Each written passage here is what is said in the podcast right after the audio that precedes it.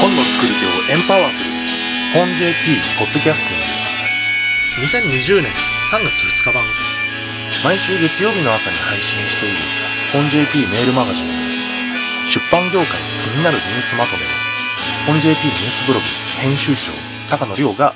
音声でお届けします。今回は2020年2月23日から3月1日までの出版業界関連ニュースをピックアップ。独自の視点でコメントします。国内ニュース。2019年コミック市場は紙プラス電子で4980億円。前年比12.8%増と急成長。出版科学研究所調べ。本 JP ニュースブログから2月26日配信です。ちょうど1年前にですね出版科学研究所のリリース同じように記事にしましてでコミックの紙と電子の市場、えー、こちらがおそらくこのままいけば2019年には逆転するものと思われるというふうに書いたんですけどもまあ予想通りになりました。この記事への反響もですね場所を取らないのがいいなんて感じで、まあ、なぜ電子を選ぶのかというのを述べる声がほとんどで、まあ、その紙と電子というところに対するこう反応というのがですね数年前までとはちょっと覚醒の感があるなというのを感じました。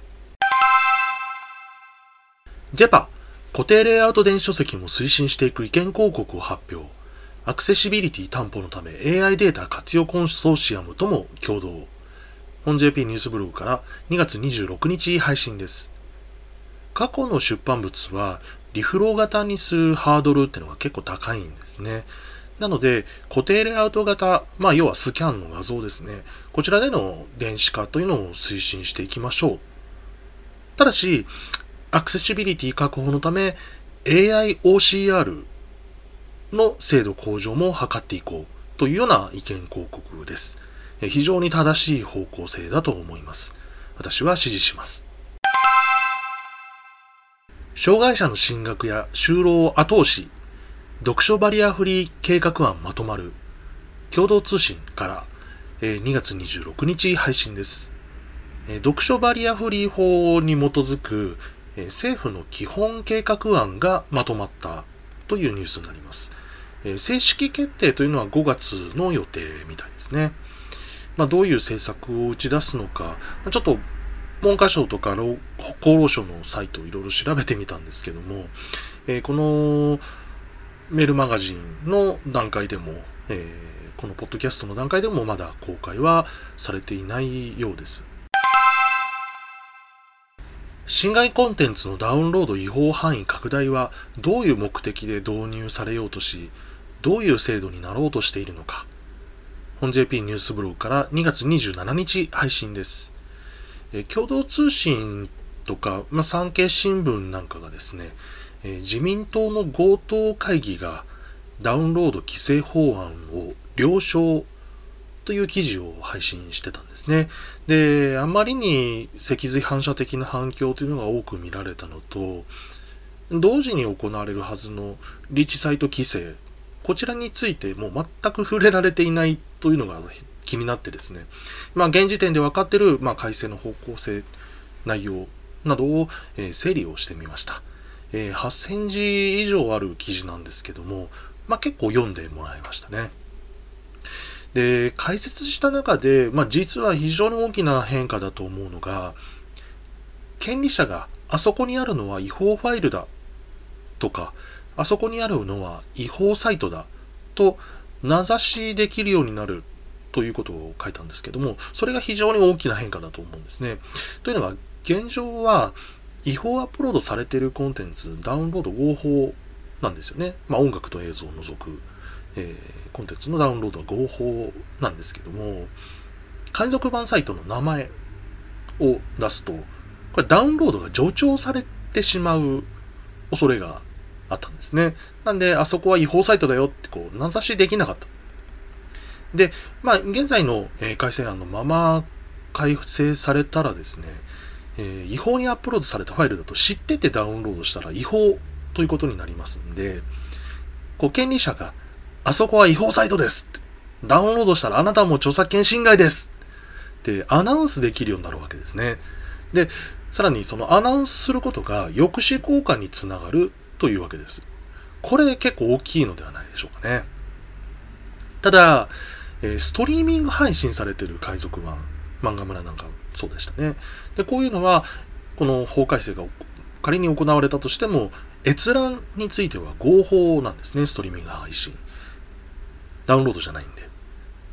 なので、えストリーミング配信の海賊版に関しては残念ながらアナウンスという形では抑止ができない。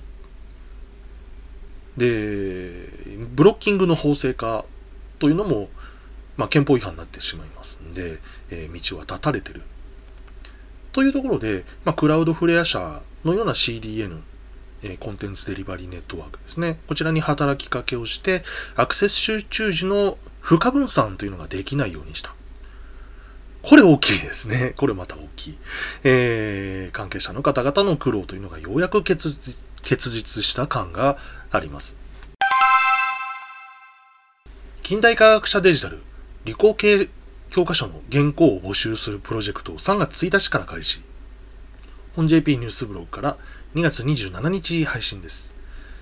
大学、高専、専門学校、こういったところ向けの理工系情報系の教科書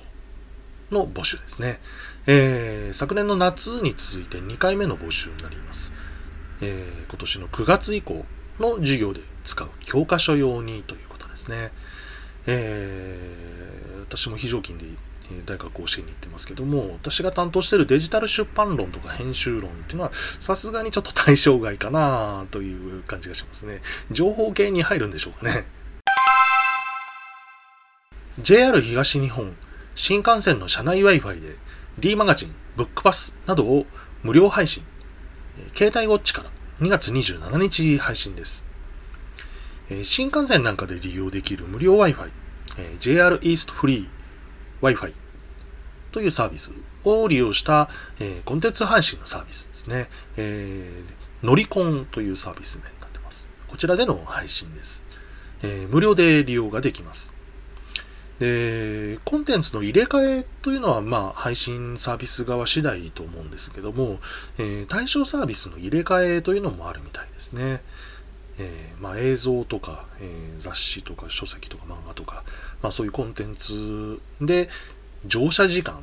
というのを奪い合うという形になるかと思います。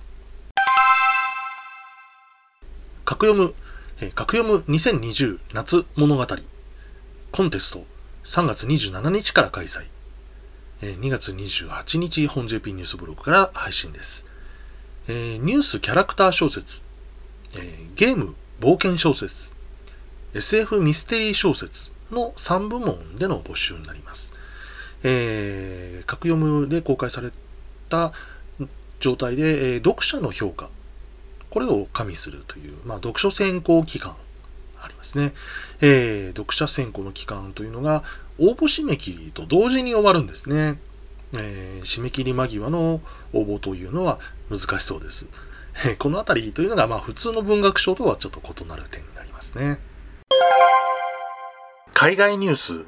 新型コロナウイルスが世界各地のブックフェアにも影響。本 JP ニュースブログから2月26日配信です。えイタリア、台北が延期で、ロンドンは最初の段階では予定通り開催されるみたいで、まあ、日本に出版社が参加を取りやめたりしてるっていうような、えー、報道だったんですが、えー、後にロンドンも中止ということになりました。えー、日本だけじゃなく、えー、世界的に経済活動が滞ってしまいそうですね。これ結構やばいと思います。イギリスウォーターストーンズが書店員のベア6.2%へ。本 JP ニュースブログから2月27日配信です。えー、最低賃金ではなくてですね、えー、最低限必要な生活費から算定した賃金の、えー、生活賃金というのがまあ引き上げられたことへの対応です。えー、ベースアップを、まあ、ベアまあ、基本給の引き上げですね。えベアって言うんですけども、えー、あまり最近だと言わない言葉みたいで、ちょっと、えー、Facebook で、えー、熊のアイコンの、えー、コメントがついてなんじゃあと思ったんですが、えー、ベアではなく、えー、ベースアップでございます。アメリカ取り次ぎ最大手イングラム傘下の POD サービスが違反コンテンツを削除へ。本 JP ニュースブログから2月27日配信です。えー、日本でも以前ですね、POD と納本制度というのを悪用した、えー、アショという事件がありました。えー、ああいう感じのがもっと膨大な数出版されちゃってるんでしょうかね。えー、グッドイーリーダーというそういうウェブサイトの、えー、マイケル・コズロスキーさんがですね、え、インディー著者がゴミでエコシステムを破壊してるというような、えことを書いてて、えまあ、かなり過激な論調になってますね。イギリスブッカー賞国際部門に小川陽子ひそやかな結晶がノミネート。本 JP ニュースブログから2月28日配信です。え日本では1994年に出版された作品ですね。えひそやかな結晶。えー、ノミネート作品というのは4月20日までに絞られて、えー、5月20日に最優秀作品が発表されます。えー、どうなるでしょうかね。あとは読むだけ。本屋さんでお供をしてくれるロボットはいかが？本 JP ニュースブログから2月28日配信です。えー、動画の、えー、ニュースですね。えーロボットが、え、本屋さんでお供をしてくれる。これな、あの、非常に和む感じの動画なんですけども、え、とあるシリーズ、え、学園都市にこういう、えー、お掃除ロボットがいるいたなっていうのを思い出しました。以上で今週の本 JP ポッドキャスティングを終わります。本 JP ニュースブログ編集長高野亮がお届けしました。また来週 JP Podcasting